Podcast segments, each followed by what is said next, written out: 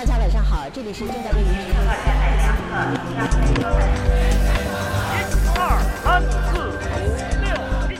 《Welcome to MERICS Experts, the podcast that provides analysis of current affairs in China. Hello, my name is Johannes Heller. Thank you for joining me in the Merrick studio in Berlin. With about 500,000 schools, China has the biggest school system in the world. Strict rules and high pressure seem to dictate the daily lives of pupils. But the Ministry of Education now plans to put creativity on the agenda to prepare students for the future. But will the government succeed in building an education system that strengthens students' creativity? To answer this question, I'm joined by Didi Kirsten Tatlow, visiting academic fellow at MERICS and long term China correspondent for the New York Times. Welcome, Kirsten. What is the government's understanding of creativity?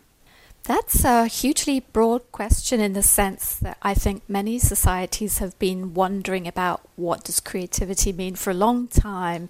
In China, there is certainly a more instrumental intention and approach to the issue of creativity. Fundamentally, I think the government wants to upgrade its economy, and for that, they want a lot more innovation. So it's a more targeted deployment of ideas of creativity.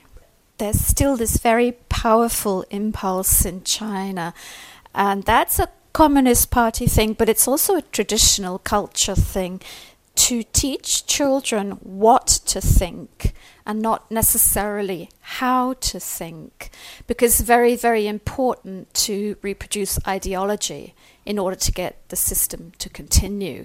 That's very clear.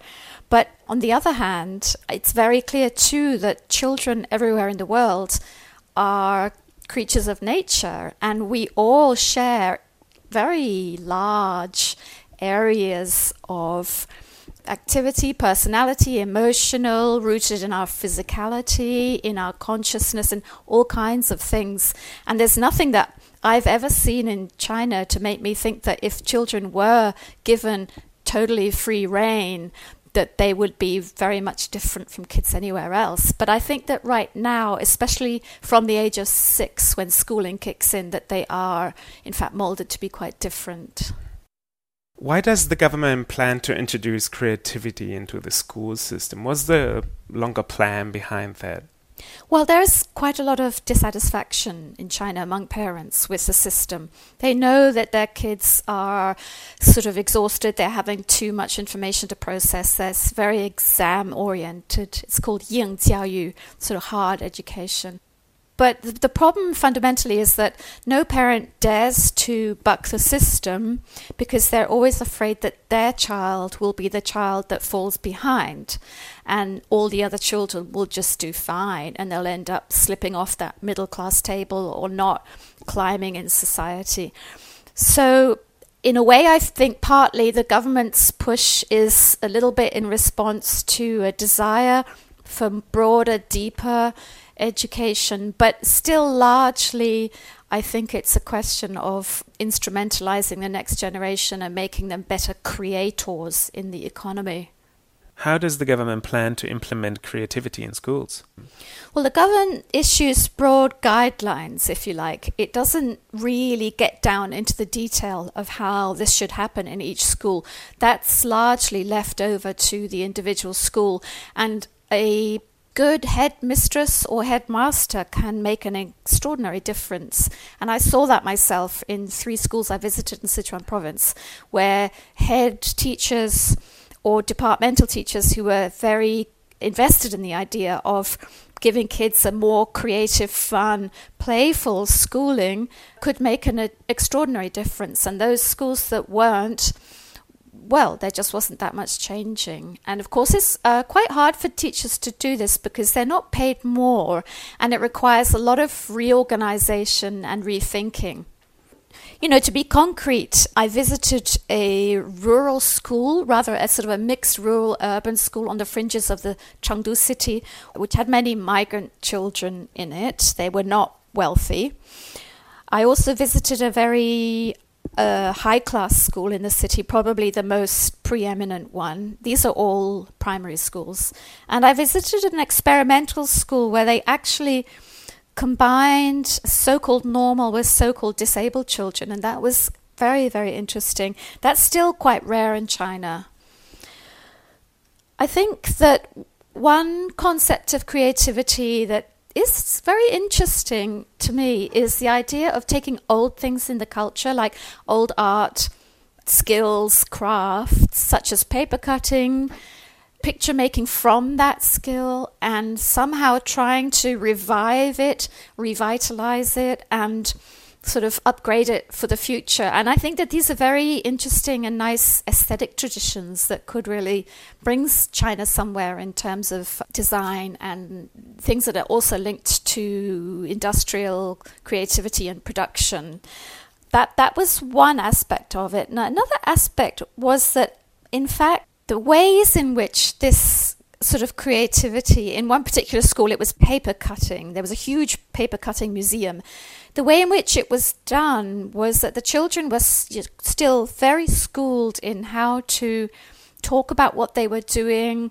They stood there very stiffly with their hands clasped in front of them and they recited. They had learned off by heart what to say about what they were doing. So that spontaneity of interpretation was missing. And to me, that's also quite interesting because I think that you can teach something, but to allow the kids then to extrapolate from it and to be truly spontaneous and free in how they interpret that thing, that's a different issue. And allowing this freedom of interpretation is very much up to the schools that implement these drives to creativity. Sure, and I guess that connects right back to the idea of what is creativity. I mean, to me, there was no creativity in that rather sort of chaotic way that Westerners sometimes understand creativity as being the creation of something new. But there was an appreciation of art and crafts and the reproduction of skills and also the changing of skills to suit contemporary times. Mm-hmm. One very interesting thing in the rather posh primary school that I went to was that a lot of the kids had actually been told to join in the creativity classes by their parents, and there was a lot of resistance initially because to them it was simply just one more thing that they had to do. But that that resistance did start to evaporate when they realized that they could actually have fun here. And that is something that I think is very interesting and where I think China still has a lot of challenges is in taking seriously the notion of fun and play because play is how we discover conceptualize and explore the world. But if you're constantly restricting your children, saying, don't touch this, don't touch that, don't do this, don't do that, then you're really creating much narrower people the education system is enormous and the pressure is enormous. And there's plenty of burnout among children by the age of say 18 if they get there. You know they're just sort of exhausted and they go to university and they, they may coast along just make contacts for life and take it easy from there on. So that's a very very different way to approach things from the west where i think you play in the beginning and then things get more and more serious and by the time you're at university you're really working hard as for the impact, I think it's going to be very mixed. I think that China is up against a very strong authoritarian spirit, which is embedded both in the party and in the culture. And I think that it's going to be very hard to work against that. You know, one sees it also in non PRC Chinese cultures, such as Hong Kong, such as Taiwan. There's very old cultural traits here. It's not just communism. It's like with so many other things in China, it's going to be a mixed picture. Some people will succeed after they've got great numbers on their side. And there will be a lot of waste, although I don't like to use the term when it comes to people, but there will be a lot of failure and there will be some success. Some people will really push through to new ideas with this kind of stuff, but always at the bottom is going to be the challenge of integrating yourself and your thoughts back into a system that still ultimately wants you to go so far but not further. What will happen if the school system creates more creative people, but society does not allow them to be creative?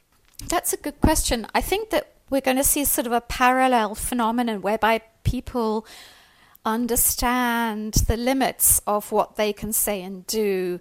And they may even develop sort of a little bit a notion of parallel lives, i.e., you know what the world out there requires of you, and you may explore on your own deeper, bigger, fresher, more creative thoughts, but it's going to be a process of negotiation between these two. And I think also we mustn't think that some of these basic fundamental tenets of education in China today, which is intense patriotism, intense belief in the party, that these things are going to disappear because they're not. Focusing on our situation outside of China, how will China's endeavor to boost creativity by reforming the educational system affect other countries?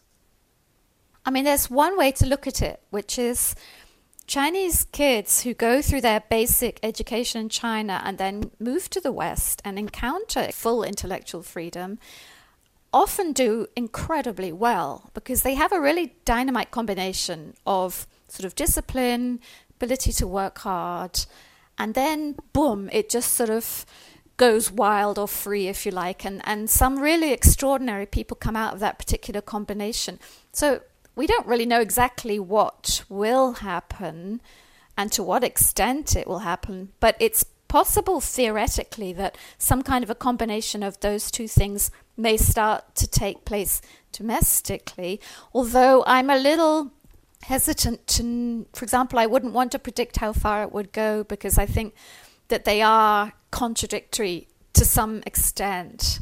Although I also think that in China, people are very good at holding contradiction and nevertheless moving forward with it. So again, I think it's not going to go nowhere. Do you think the competition from Chinese students or Chinese companies will, in effect, of these changes become more fierce? I think overall that competition from China is simply growing all the time. And that's why I also think that the most important thing that Western countries can do is to stick very closely with their own set of beliefs in a free and humanistic education system and to integrate reasoned political thought and debate in schools young ages because these are the things that are missing in China overall. And I think that although they seem like so called soft qualities, I think they're actually extremely enduring and are things that are simply very difficult to recreate in an authoritarian system. And that's a great strength of the West, although I think increasingly that Western politicians in particular don't understand that, mm. and they feel threatened and challenged to become more like China. And we're seeing the growth in test based education systems in the United States, the No Child Left Behind system.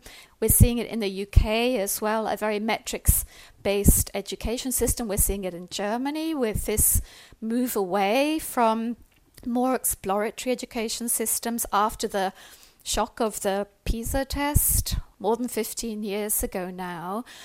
And, you know, of course, it's a very metrics based way to judge education and what people become.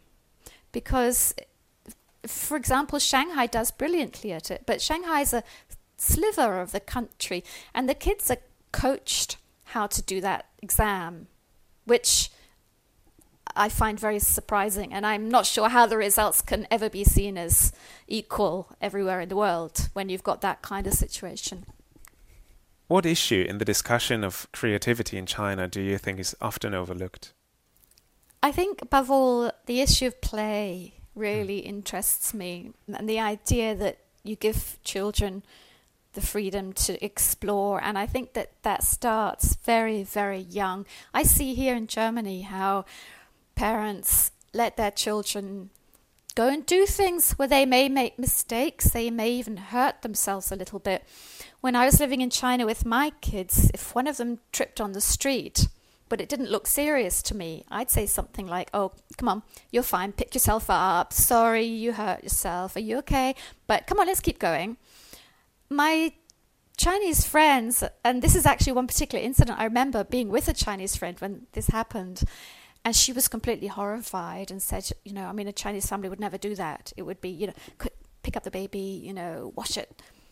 you know, take it to the hospital. it would be very kind of physically controlling. And I think that that willingness to give children their playful independence is still quite hard for, for Chinese families. Thank you, Kirsten, for this interview. That was Didi Kirsten Tatlow, visiting academic fellow at MERICS and long term China correspondent for the New York Times. Thank you all for listening and goodbye. You have been listening to MERICS Experts, the podcast from the Mercator Institute for China Studies in Berlin. If you want to learn more about our work, please visit us at merics.org.